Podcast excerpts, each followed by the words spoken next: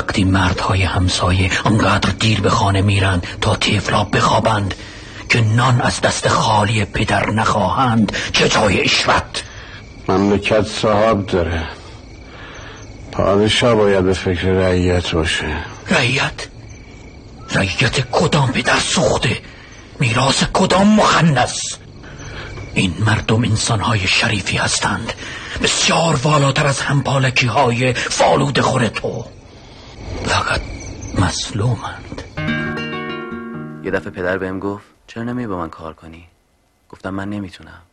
گفت تو هیچ گویی نمیشی چون بلد نیستی پول بشموری. آدم پولدار که پول نمیشماره آدم پولدار عدد داره شماره داره. پولدارا فوق تخصص دارن تو صفر شناسی صفر کنار عدد. زیبا شناختی صفر. خیلی پستی. چی میگی تو؟ تو وقتی تو تو این دنیا این نفرت منم هست. تو که مغز جای خودش نیست اینجا. اما من می‌زنم جایی که مغزته. جایی که باش فکر می‌کنی. این قسمت هشتم مداد سیاس که میشنوید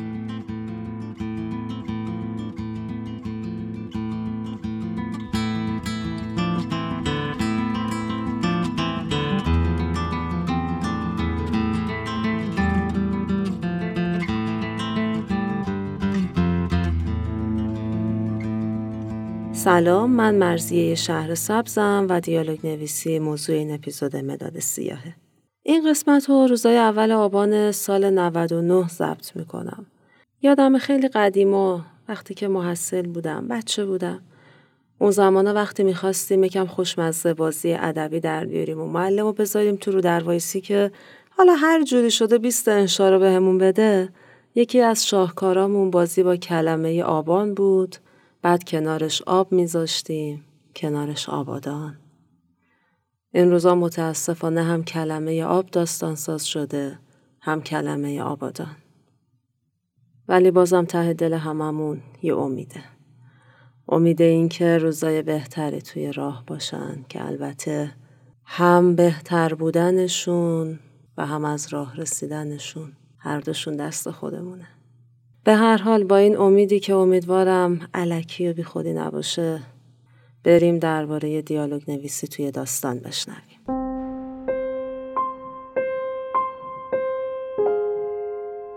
واقعیت اینه که توی خیلی از منابع با دیالوگ به عنوان یکی از عناصر داستان مواجه نمیشیم. پس می‌تونم بگم این اپیزود یه پرانتزه توی بحث عناصر داستان. حالا چرا من این پرانتز مهم رو باز کردم؟ برای اینکه دیالوگ هم توی بحث شخصیت پردازی هم توی بحث طراحی کشمکش نقش مهمی رو داره. این نقش مهم یعنی چی؟ توی بحث شخصیت پردازی در نظر بگیریم وقتی که قرار ما یه قصه رو بین چند تا آدم تعریف کنیم این آدما همینطوری که یک سری رفتاری رو ازشون سر می‌زنه ما اون رفتار رو داریم می‌نویسیم و در واقع اکت هاشون رو داریم می‌نویسیم همینطور هم حرفایی بینشون رد و بدل میشه که نشون میده این شخصیت ها چطور آدمایی از چه قشر و طبقه اجتماعی هستن شغل و تحصیلاتشون چیه. حتی اگه لحجه داشته باشن ما از روی لحجهشون می‌فهمیم که این اهل کجان. و از همه اینا مهمتر اینه که برآورد می‌کنیم که توی ماجرایی که پیش اومده این آدما چی کارن چقدر پاشون وسطه و کجای داستان وایسادن. توی بحث طراحی قصه هم به همین شکل. در واقع آدما با حرفایی که به هم می‌زنن قصه رو پیش می‌برن. مثلا چی؟ مثلا اینکه همدیگر از یه ماجرا آگاه می‌کنن. احساساتشون رو نسبت به هم نشون میدن که چقدر همدیگر رو دوست دارن یا چقدر به هم احترام می‌ذارن یا برعکسش چقدر از هم کینه به دل دارن. یا شاید با دیالوگ هاشون ما رو از نقشه‌ای که دارن برنامه ریزی که دارن مطلع می‌کنن. می‌خوان علیه کسی با هم همدستشن یا گاهی برعکس اصلا همدیگر رو نمی‌شناسن و تموم این فضاسازی ها رو دیالوگ انجام میده. دیالوگ این دوتا آدم نسبت به هم. و همین دیالوگ ها کنار اکت ها ما رو برای اتفاقی که توی ادامه قصه میفته آماده می‌کنه. خب من این همه وظیفه برای دیالوگ شمردم. به قول آدمای اهل ادبیات بار دراماتیکی دیالوگ رو شرح دادم. حالا یه سال مهم. دیالوگ خوب چه دیالوگیه؟ قبل از اینکه من توضیح بدم یکم خودتون دربارش فکر کنین.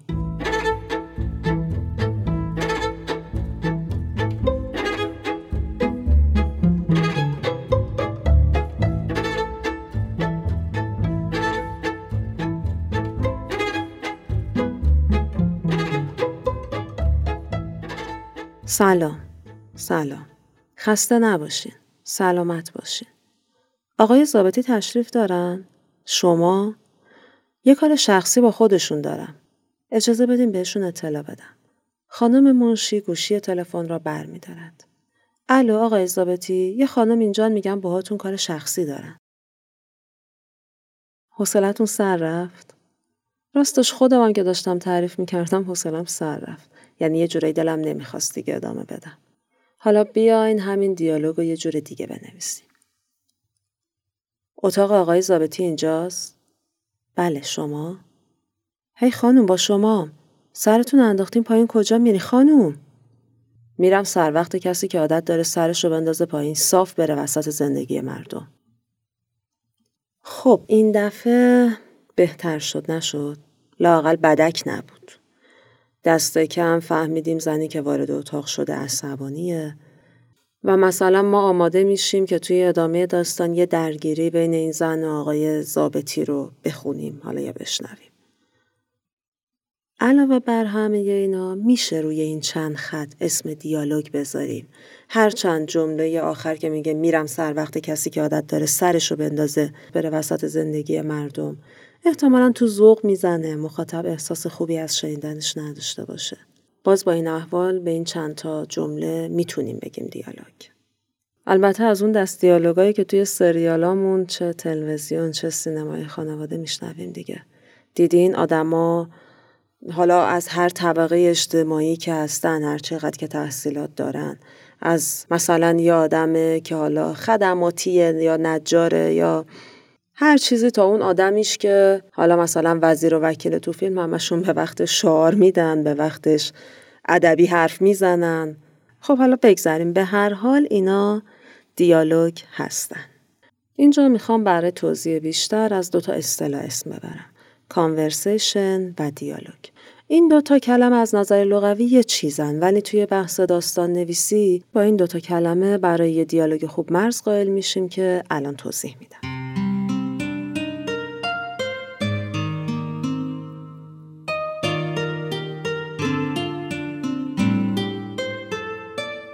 یکم به گفتگوی روزانه اطرافیانتون گوش کنید.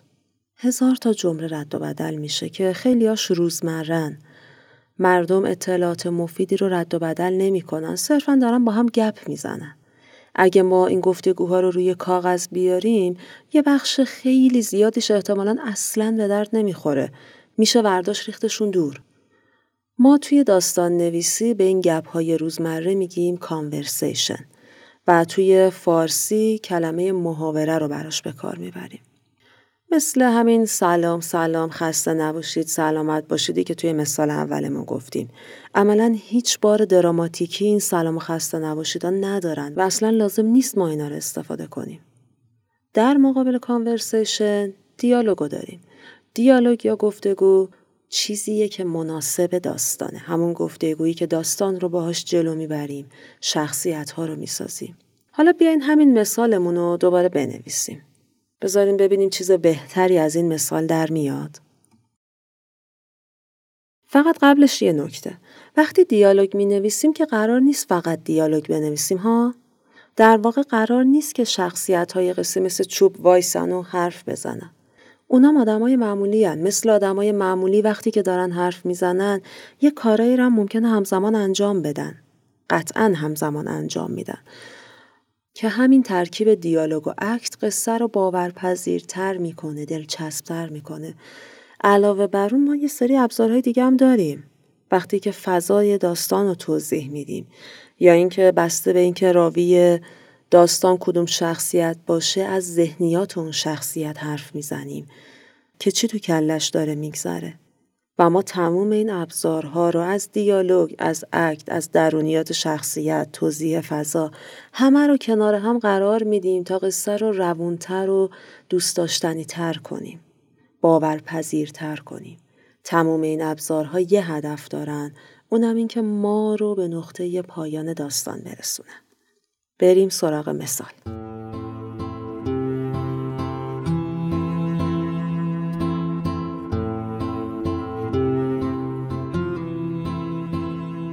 با صدای کوبیده شدن در خانم منشی سرش را از روی میز بلند کرد. زنی که توی چهارچوب در ایستاده بود چهره آفتاب سوخته و شکسته ای داشت. دستش که روی دستگیره در بود آشکارا میلرزید. زل زده بود به خانم منشی. بعد از آن صدای کوبش در حالا سکوتی افتاده بود که شکسته نمی‌شد. زن لب پایینش را مکید. خانم منشی این حرکت را به نشانه شروع صحبت زن گرفت. زن ولی بیان که چیزی بگوید به سمت در اتاق مدیر را افتاد. خانم منشی خودش را جمع کرد. بفرمایید خانم با کی کار دارین؟ زن دوباره به خانم منشی نگاهی انداخت و پاتوند کرد. خانم منشی از پشت میز بیرون آمد. زن پشت در اتاق که رسید ایستاد. رو به سمت خانم منشی گرداند که حالا رسیده بود پشت سرش. هستش؟ خانم منشی پرسید کی؟ زابتی. خانم منشی خواست چیزی بگوید. زن ولی منتظر جواب نشد. دستگیره در را چرخاند. خب الان مثال یه ذره بهتر شد. نه نمیگم خوب شد ولی قطعا بهتر شد. یکی از کارهایی که من کردم الان اومدم دیالوگا رو با عکس جایگزین کردم. اینطوری صحنمون پویاتر میشه. در واقع یکی از نکات مهمی که وقت دیالوگ نویسی باید بهش دقت کنیم همینه. ببینیم چه دیالوگایی مهمن و باید حفظ بشن و چه دیالوگایی رو میشه به راحتی حذف کرد. البته توی حذف دیالوگ هم نباید زیاده روی کنیم. باید بین توضیح صحنه، اکت و دیالوگ توی قصهمون تعادل برقرار باشه تا قصه به ریتم مناسب خودش برسه.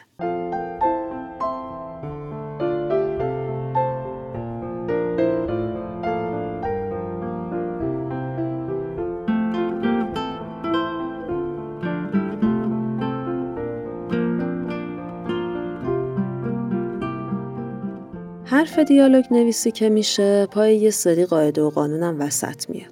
من اینجا به چند تاش اشاره می‌کنم. اولین قاعده و من میگم مهمترین قاعده. خیلی خیلی خیلی مهمه. خیلی مهمه که ما دایره واژگان شخصیت هامون از هم تفکیک کنیم و کاراکترامون شبیه هم حرف نزنن. یعنی چی؟ یعنی اینکه اگه ما قصه ای می نویسیم که یه استاد دانشگاه ماشینش رو برای تعمیر برده پیش یه مکانیک. حالا قراره استاد دانشگاه و اون مکانیک کاراکترهای قصه ما باشن. خب باید حواسمون باشه و بدونیم که این دوتا آدم هیچ وقت مثل هم حرف نمی‌زنن.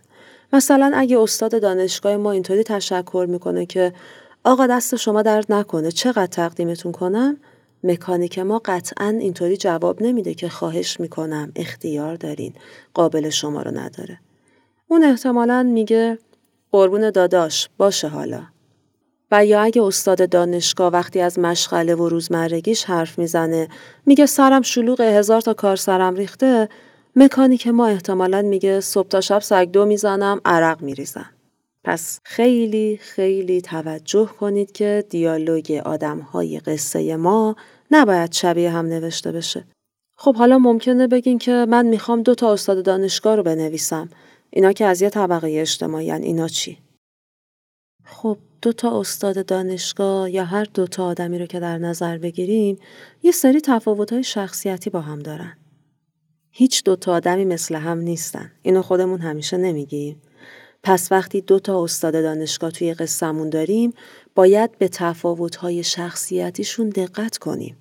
این دو تا آدم دو تا عقبه فرهنگی دارن. از دو جور خانواده دارن میان. این دو تا آدم مثل هم بزرگ نشدن.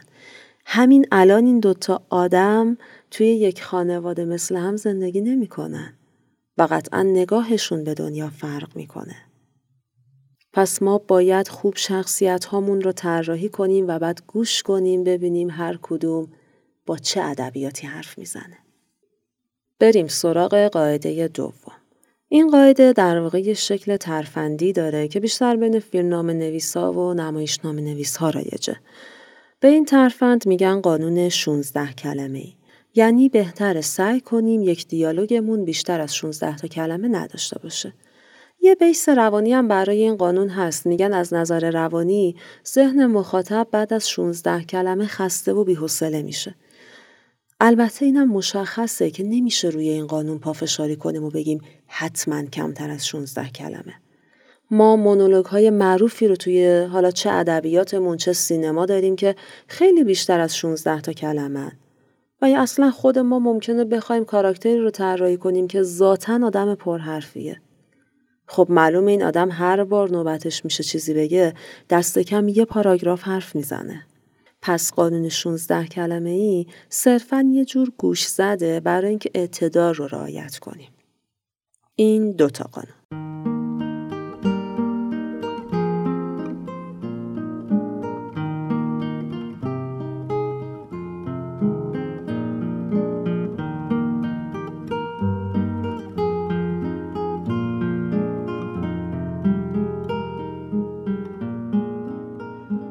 سوم توی دیالوگ نویسی میگه که خیلی از فعل گفتن استفاده نکنیم.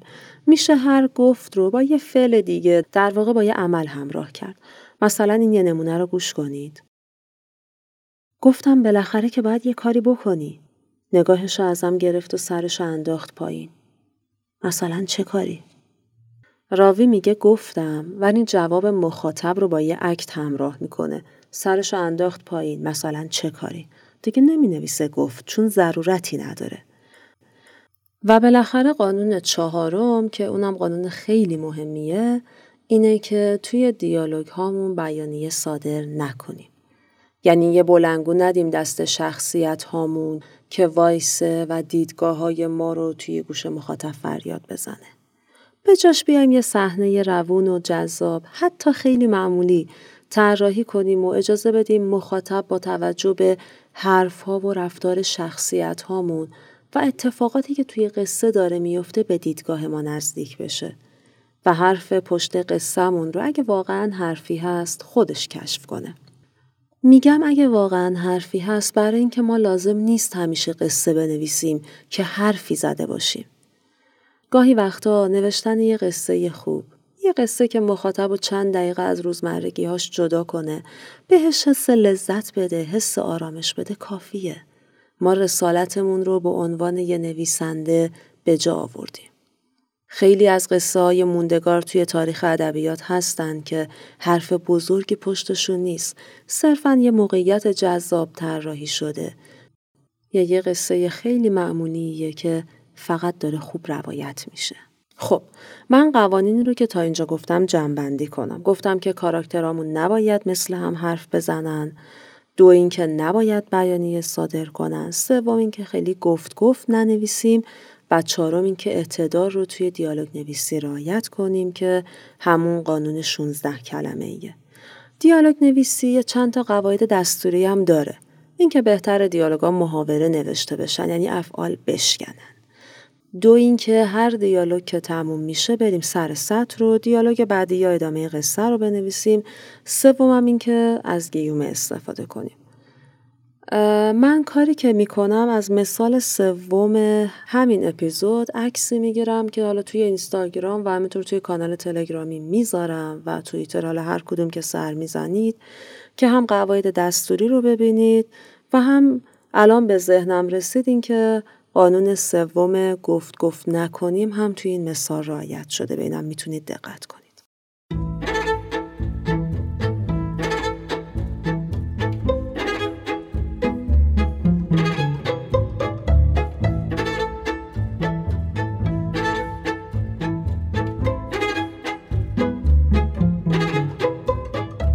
خب بحث دیالوگ اینجا تموم می‌کنم. البته قواعد دیگه ای هم برای دیالوگ میشمرن خیلی ها که خب به نظرم اگر ما داستان زیاد بخونیم و داستانهای خوب زیادی خونده باشیم خیلی از این قوانین رو بدون اینکه بهمون به بگن خودمون می‌دونیم.